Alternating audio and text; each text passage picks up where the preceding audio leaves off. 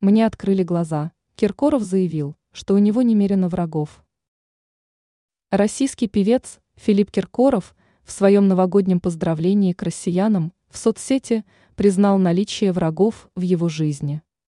Он сообщил, что год преподнес уроки, которые помогли ему расставить все на свои места.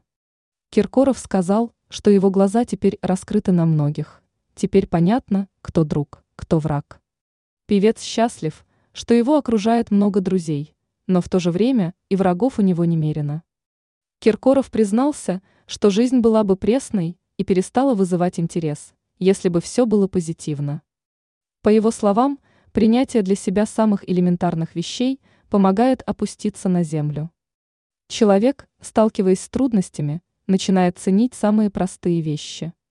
Киркоров выступил с многозначительной новогодней речью после скандала вокруг вечеринки Насти Евлеевой в ночном московском клубе «Мутабор».